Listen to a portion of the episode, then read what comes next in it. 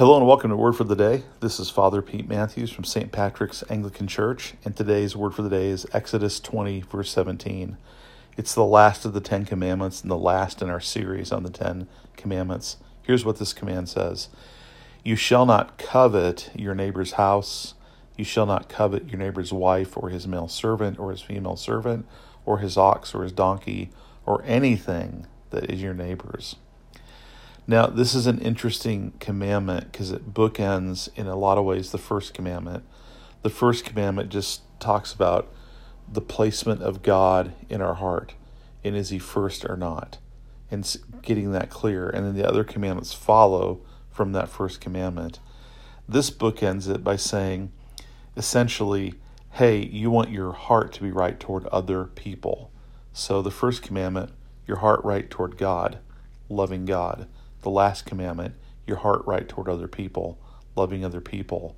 So even in the Ten Commandments, there's a principle built in of you don't just obey these commandments woodenly with your outward behavior. You need to guard your heart and work on your heart, um, your will, your mind, your in, your your internal self, um, so that you don't covet, which is to want something that doesn't belong to you. And this can play out in so many ways. Um, but it's the it's the thing you know people steal first because they covet. People lie because they covet maybe reputation or they need to lie to get something they want.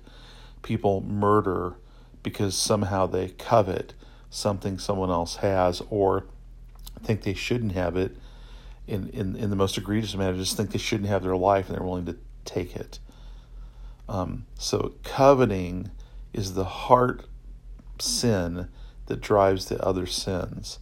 It's that it's that deep self will and selfishness in when it plays out against other people. So idolatry is how we violate the first commandment and the commandments against God.